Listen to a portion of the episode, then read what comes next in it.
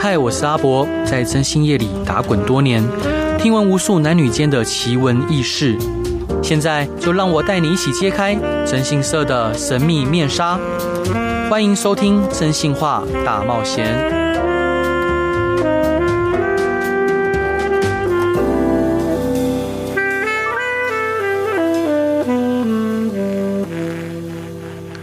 各位亲爱的听众朋友，大家好，欢迎回到飞碟电台，收听我征信社阿仔所主持的《真性话大冒险》。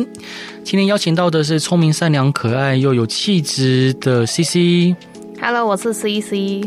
今天想要跟各位聊的主题是控制狂，例如在下本人就是一个彻头彻尾的控制狂。好，你不敢讲话是不是？你觉得控制狂有什么样的定义？控制狂就是。就是凡事希望依照自己规划为主，就是想要掌控大局了。嗯、然后如果没有掌没有依照他的方式做事，他就会开始情绪勒索你。啊、情绪勒索会吗？嗯，会有一点，会给你压力，说他希望你这么做，这么做，这么做啊？啊，你为什么不做？嗯，然后你就然后就会有人就哦，好好，那你要干嘛就干嘛。对啊，啊是哦，不然不然应该怎么做呢？因为举例来说，像以公司来讲。如果我们希望公司大家都服膺于一个原则，这跟公司，我觉得控制狂跟公司是两件事情。我觉得你是可能是控制狂的人格，控制狂比较类似在家人或情人上面，嗯、因为公司本来就该要服从上位者。嗯，对。可是当你是。呃，家人或情人，他们会用情绪勒索你，他会觉得他会想要控制你的人生，控制你的所作所为，嗯、然后你不，你要你想要说我不要，我要干嘛干嘛，他就会说，可是我们都怎样怎样，为了你怎样怎样，嗯，你不这么做就是。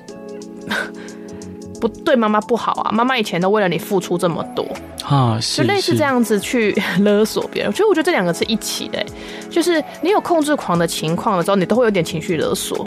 OK，我能理解，因为我本身自己也是个控制狂，我会觉得说，因为我做了什么，所以我期待对方也要对我做什么。对啊，就是我会有这个期待。那这个期待呢，落空的时候你们就会很痛苦啊。对对对，所以这个期待本身是不对的，就是我应该要。明白到就是我我做的我我做的这一切跟对方会为我做什么，这应该是两码子事，是不搭嘎的。就是我应该是出自心甘情愿去做这些事，我是这样觉得。对，然后呃，对方要做什么也是出于他们的自由意志。嗯，对。但是呃，我又进一步的去反思自己，呃，因为我我我可能就是在人际关系的处理上面，我也比较功利性。就是我我觉得这个人，我想为他付出。然后，同样的，我也希望他可以为我达到什么样的目的？目的，因为可能我付出的时候可能是毫无保留的，嗯、那我会期待说，呃，你也毫无保留的回回馈给我。就是我，如果我会想象说，他也做了呃一定程度的事情，来让我这些毫无保留变得更有意义跟价值。我觉得这可能是我最大的问题所在。你会期待对方给你有效回馈？嗯，是。嗯，可是这其实有没有办法是有效回馈？我觉得跟借钱有点像。嗯，就是你借出去的每一分钱，我都不会期待他会还。啊，对，但实际上。我我我当然，我觉得，呃，我去付出感情、时间、成本，或者是金钱，或我做的每一件事情，我我不去期待对方去还，这个可能是现在呃普世价值，好，认为我应该是心甘情愿做这些事。但是如果我们放回来借钱这个事情，因为我相信你的人格，我相信你会还我，所以我因此借钱给你。那那这个借借钱这个行为本来就是基于说你会还我的情况下，我借给你吗？那你后来因为你的呃个性或你的状况，或者是你觉得反正我这是我凭我本事借的，我凭什么还你？哈、嗯，这种这种类似这样这样的说法，我觉得会希望双方是有来有往，然后我借你，你还我，啊、其实这反而是更，我觉得这应该是。这个这个这个期待不能说它是错的，我我不觉得这期待是错的，可是建立于我信任你，你信任我，然后我们是一个 OK，我当然是有急的时候向你借，然后你愿意还我，我会愿意还你，嗯，然后我们才能当一辈子的朋友嘛，嗯，才是一辈子这样的友好关系。可是当我我抱的期待是我借你这些钱，你是不会还我的，那真的不还的时候，那我也不帮你当朋友，没有关系。嗯，对，我当然希望你还我啊，谁不希望还？可是在我借出这笔钱的时候，我会觉得这是一个考验的嘛。我借这笔钱给你，那、啊、你不还，那我们就走到尽头了。反正你的价值就是走这些钱啊。好，我们先来听一首歌吧。哇，刚刚的歌是苏打绿的《控制狂》，最近好喜欢苏打绿的歌哦，好像为什么？好听哦。对啊，好突然哦，好听啊，好听好听。最近好喜欢苏打绿，好听一直听。对，就刚刚聊到《控制狂》，然后我也自我检讨反省的一，自我批判了一番。自我批判吗？对，嗯，我我觉得我现在已经年，就是我已经三十九岁了嘛，即将再过一年我就就。就四字头了。Oh my god！就是这这一这一年来，我突然意识到自己有很多不足跟要改善的地方，尤其是在自己的嗯性格上的缺失。就是我我我总总是会很期待别人要，就是我的付出都应该要有收获，但殊不知就这本来这个期待就是不切实际的。我不能期待说别人有一样的想法，对。所以我觉得要慎选朋友吧，因为有些朋友就是理所当然朋友。嗯，对吗？慎选朋，我呃，我我不知道，我不知道你现在的感觉怎么样。我我现在会觉得，其实大部分朋友是不必要的，就他也不可能跟我就是必要的吗？嗯，我觉得朋友都是必要的。哎，啊，真的啊，我觉得朋友都是不必要的。就平常我们可能出去吃饭，或者是聊天，或者喝酒。或者是出去出游，呃，跟朋友，但是我我不出去也不会怎么样啊，因为我我我的当然啊，当然不出去也不会怎样啊，可是出去跟他们在一起会蛮快乐的呀。我好像也不会，呃，那就是可能就是你属于比较嗯，就是可能最对你重要的人在你身边就够的类型。对，我其实只需要，就算只有我自己。然后就整天在在家里面打电动、跟看动画、追剧、看书、撸呼呼，嗯，对，撸狗，对我应该我应该就够了。我就是我现在慢慢觉得，呃，当然有时候有朋友陪伴、关心、问候很好，但没有好像也不会有任何的。就是、我很需要朋友哎、欸，你很需要朋友，嗯，我很需要朋友。哈，但但我很少看你跟朋友相处，像。因为我搬来桃园，朋友实在过远。对，那那那你需要朋友怎么办？啊，可是因为我又被我自己懒懒惰打败。嗯，就其实大家都会一直很坚持要我一定要回去。嗯，可是只要我睡过头，我就会懒得回去。但所以说，其实你也没有关系啊，就是没有他们。哦，我应该这样讲，应该说朋友当然是有，当然最好。嗯哼。可是他们，我会觉得说他们就是会，就是我就是在滥用大家对我的好，他们就是会等我。嗯嗯嗯。然后就是他们会觉得说，哦，C C，他们就会这样讲。高哥又不来了，嗯、他们就说不期不待，也是不意外，他今天没办法来。然后因为我都会先答应大家，说我这次会去，我那次会回去，然后我要干嘛干嘛。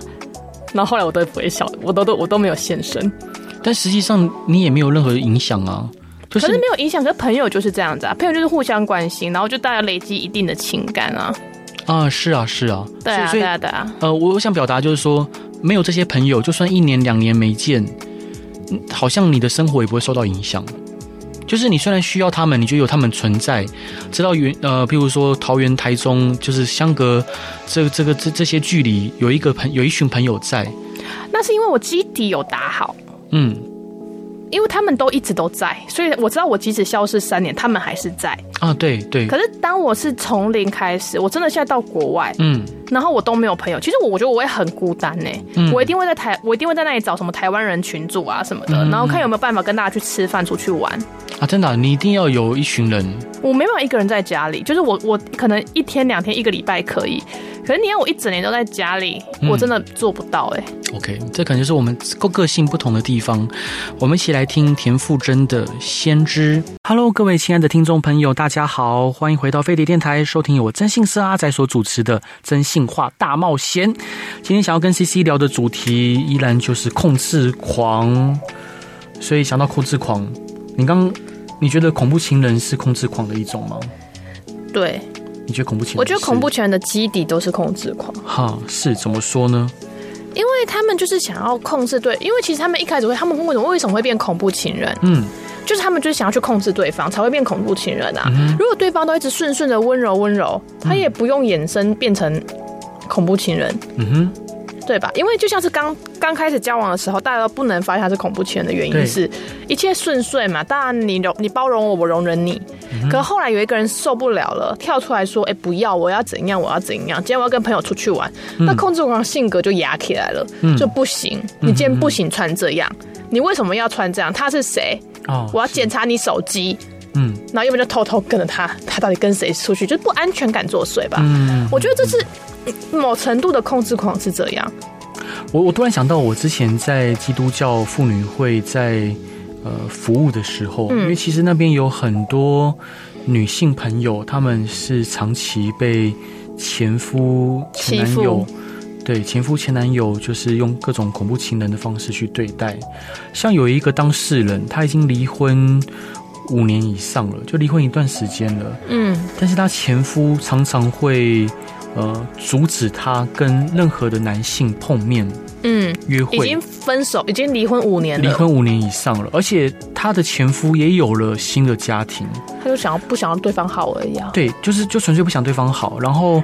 这个前夫呢，也不准她跟其他男性就是约会碰面，嗯，然后时不时会出现在她周遭，她非常害怕，因为这名当事人她也不是客户嘛，因为我只是志工，她这名当事人她是一个非常传统的女性，那她也一直逆来顺受，觉得说反正虽然离婚了，那你依然是我的前夫，前夫我就尊对我尊重你，好，嗯，但她很害怕，然后。嗯他也不断的忍让，忍到自己内心都生病了。对，其实我我我在这样的案例里面，我看到的是很多无能为力，就是对于呃面对到控制狂情人的的当事人，嗯，很多时候他们是不知道该怎么办才好的，因为这些当这些恐恐怖情人或称之为呃控制狂、偏执狂的这些另外一半。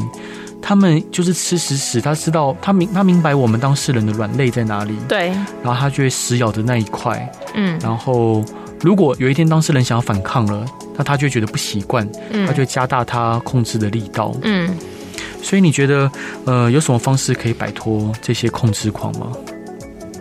我会先教育他，哎，其实我遇到这类的，我会先教育他，嗯，我会先告诉他说，其实我就会很直白跟他讲，我觉得你是控制狂，嗯。然后我会希望就是我的人生可以怎么样？要不然我们两个各退一步。嗯，就是我我愿意配合你这些事情，然后你可以做这些。嗯，可是你必须也要退一步，你不能一直无止境的延伸，因为你必须要有效遏制他。如果你一直一再忍让，然后你忍让了两年了，嗯，你今天突然反抗，嗯，他一定会超问号的。嗯，他一定只会更想要更严重，觉得你外面真的有人。嗯哼。对，可是如果你，我真的觉得这这这件事就是要在一开始直接去摆脱他，嗯，然后如果已经到了后期了，那我就觉得，其实 要怎么摆脱恐怖情人，你就是要比他厉害啊！对我而言，你就是要找一个有效的方式去控管他啊。对，还有委托利达征信社来处理哦，秦博哥，因为他是最有效赶走恐怖情人的专家。我真的，我真的是，我以后如果遇到恐怖情人。我来一个赶赶一个，来来一打赶赶赶一双 有什么毛病？来一打赶一双太少，一双只有二。来来来来一打赶两首，两首对。好，我们先来听一首歌吧。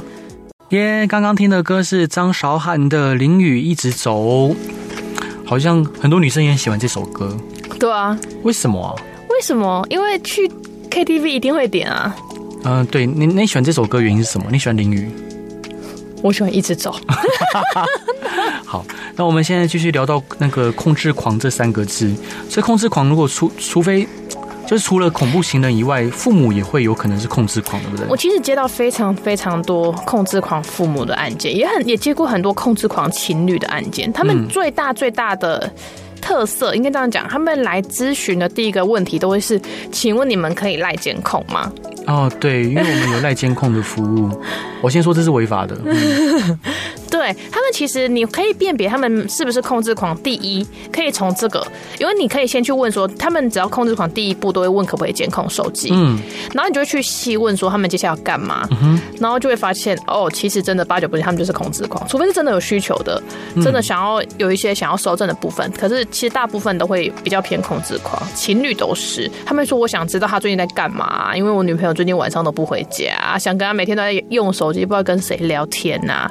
哎，我觉得他们都是控制狂。而且我我对于我对于就是另外一半的讯息，我没什么兴趣。哎，就我没，就是我不太理能理解，就他们为什么那么想要看赖的内容？因为赖赖的内容可以知道一切啊，他们可以或许可以不约会，可是可以在赖上打嘴炮，就不能接受啊。嗯、对，但是我我对那个真是完全没兴趣，因为我觉得只要只要打开了，就一定会有让你不开心的东西。啊，他们、绝对有，嗯，他们他们就想看嘛，嗯，那你想看就满足他们的好奇心啊，可是就会衍生出另外一个方面，就是你监控了，然后嘞，嗯哼，因为你监控其实什么都没办法做，你你难难不成去找女朋友吵架，男朋友吵架吗？他们会啊，有可能会，然后就会管更多，而、啊、人生就更跑，所以我觉得大家就是有关控制管这部分，其实大家需要受教育，他们应该减低内心不安全感。当你这样跟客户讲的时候，嗯，他们会说。啊！不看我怎么知道他们外遇？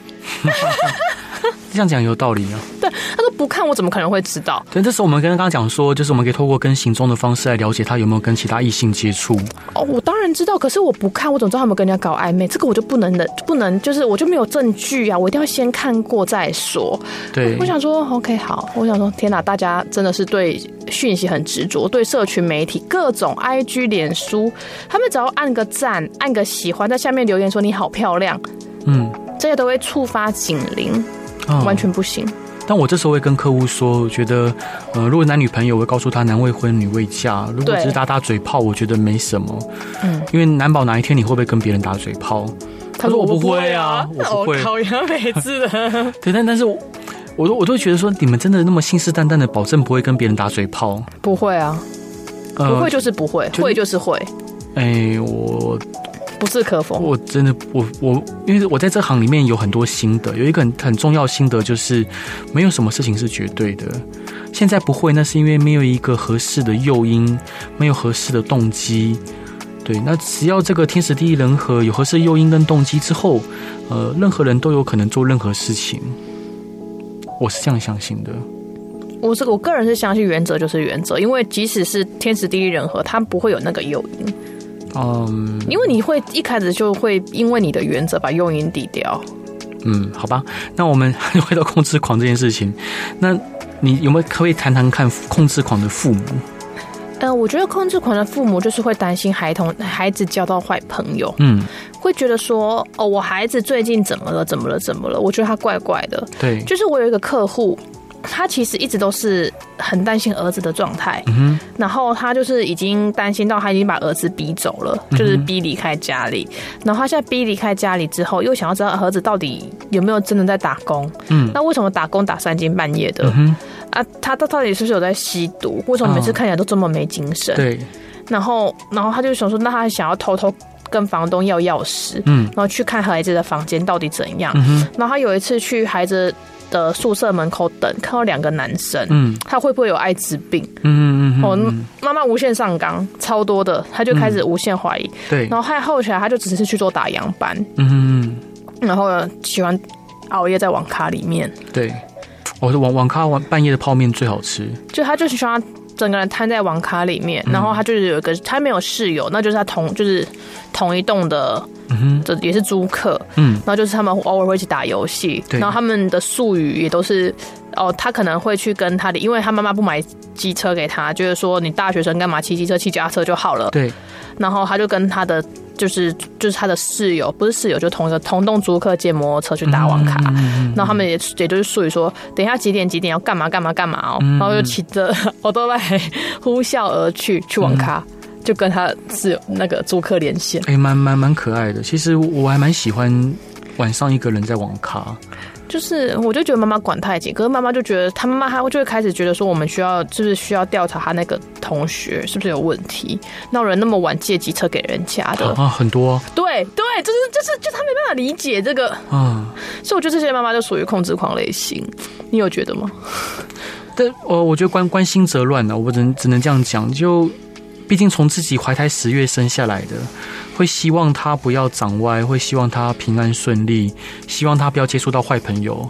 就虽然我们不能认同，但是我们能理解。我觉得这是一件非常重要的技能，就是对于这些客户，我们能理解啊。对对对，这这这些客户、这些当事人，他的一些呃不安跟不安跟这些让他孩子害怕的，或者是一些不舒服的举措，我们虽然不认同，但是我们尽可能的去协助他了解情况啊，并且在协助过程中建立互信，嗯、然后告诉他我们的想法。我觉得一个好的征信业者，我反复强调，就是要能提供客户不一样的选择的可能性，让他知道说哇，原来我是有的选择的。好吧，我们先来听一首歌，田馥甄的《花花世界》。Hello，各位亲爱的听众朋友，大家好，欢迎回到飞碟电台，收听由真心是阿仔所主持的《真心话大冒险》。今天跟 CC 聊的主题是控制狂，你有问题要问我？对，我刚刚就是很想问博哥说。请问您本人有遇到任何控制狂情人或者是恐怖情人吗？其实我啊，我想我我想起来了，有有一次，你现在又想起来了？我想起来了，就是 呃，在我二十三岁的时候，有一个有一个女朋友，她年纪大我很多，就我我她大我好像五岁六岁左右，嗯，然后她非常的。就是疼我，因为你知道我很节省嘛，就是我一件衣服我可以穿十年十几年，只要就算破了我还是可以缝一缝再穿。对，然后他就会送很多又食物，呃，衣服，衣服，他送很多衣服给我，就是衬衫啊，然后裤子啊。为什么是送衣服啊？我意外哎。哎，我我我当然我不太能理解，就是我我我不能去。呃，就是很妥善的去描述他到底送给送衣服给我的这个心情是什么。嗯，但他就是会不停的送衣服给我。他是卖衣服的吗？没有没有，他不是卖衣服的，他就是一个普通上班族。对，普通上班族，然后、嗯、他是希望你穿起来给他看，是不是？诶、欸，我我们并没有穿给他看过，因为我平常穿衣服也都很随便。嗯，就是我是一个没有什么生活质感的一个人。总之后来他就。我就跟他提分手嘛，因为他他住新竹，然后我住桃园，其实是有一段距离，然后加上呃，就我觉得并没有，就并没有很合，嗯，那我就跟他讲说，那我我觉得我们是不是可以分开？嗯，他很生气，他非常生气，他告诉我说，我送你那么多东西，那你当初既然要跟我分手，你为什么要穿？就是你为什么把送我送他，他送我东西把它拆开来？要不然，那对，就是就是，他说，如果既然你要分手，你干嘛收我的礼物？我就说，那很抱歉，那我要我是把把这些衣服就是花钱还给你，看花多少钱，你跟我讲嘛。嗯。然后他又说，是钱的问题吗？你你觉得用钱可以衡量一切吗？我就说，那不然你要我做什么？那当然我已经不耐烦了。嗯。就我对于这种就是呃，就是会跟我吵这些事情的人，我是很很不耐烦的。嗯。好，他就反正他就是觉得很荒唐，电话里面就大吼，吼你，就吼我，就说啊，就是你没有认真在一起，当初就不要招惹我啊！你招惹我，让我喜欢你了，你就你就应该去好好负起你应负的责任。我说我到底要跟你负什么责任？我是我是有呃，就是占你便宜吗？还是怎么样？哈，我就很不耐烦。他就说，那你就是收了我的东西嘛？你收了我这些衣服，我就说他们，我就我就讲脏话，我就说，我就说我要多少钱我还你嘛？反正就是无无限的鬼打墙。嗯，对。啊，我觉得跟控制狂就是在一起，就是真的是控制狂情人有一个鬼打墙的情况，他们会没办法跳脱他们控制狂的那个领域在。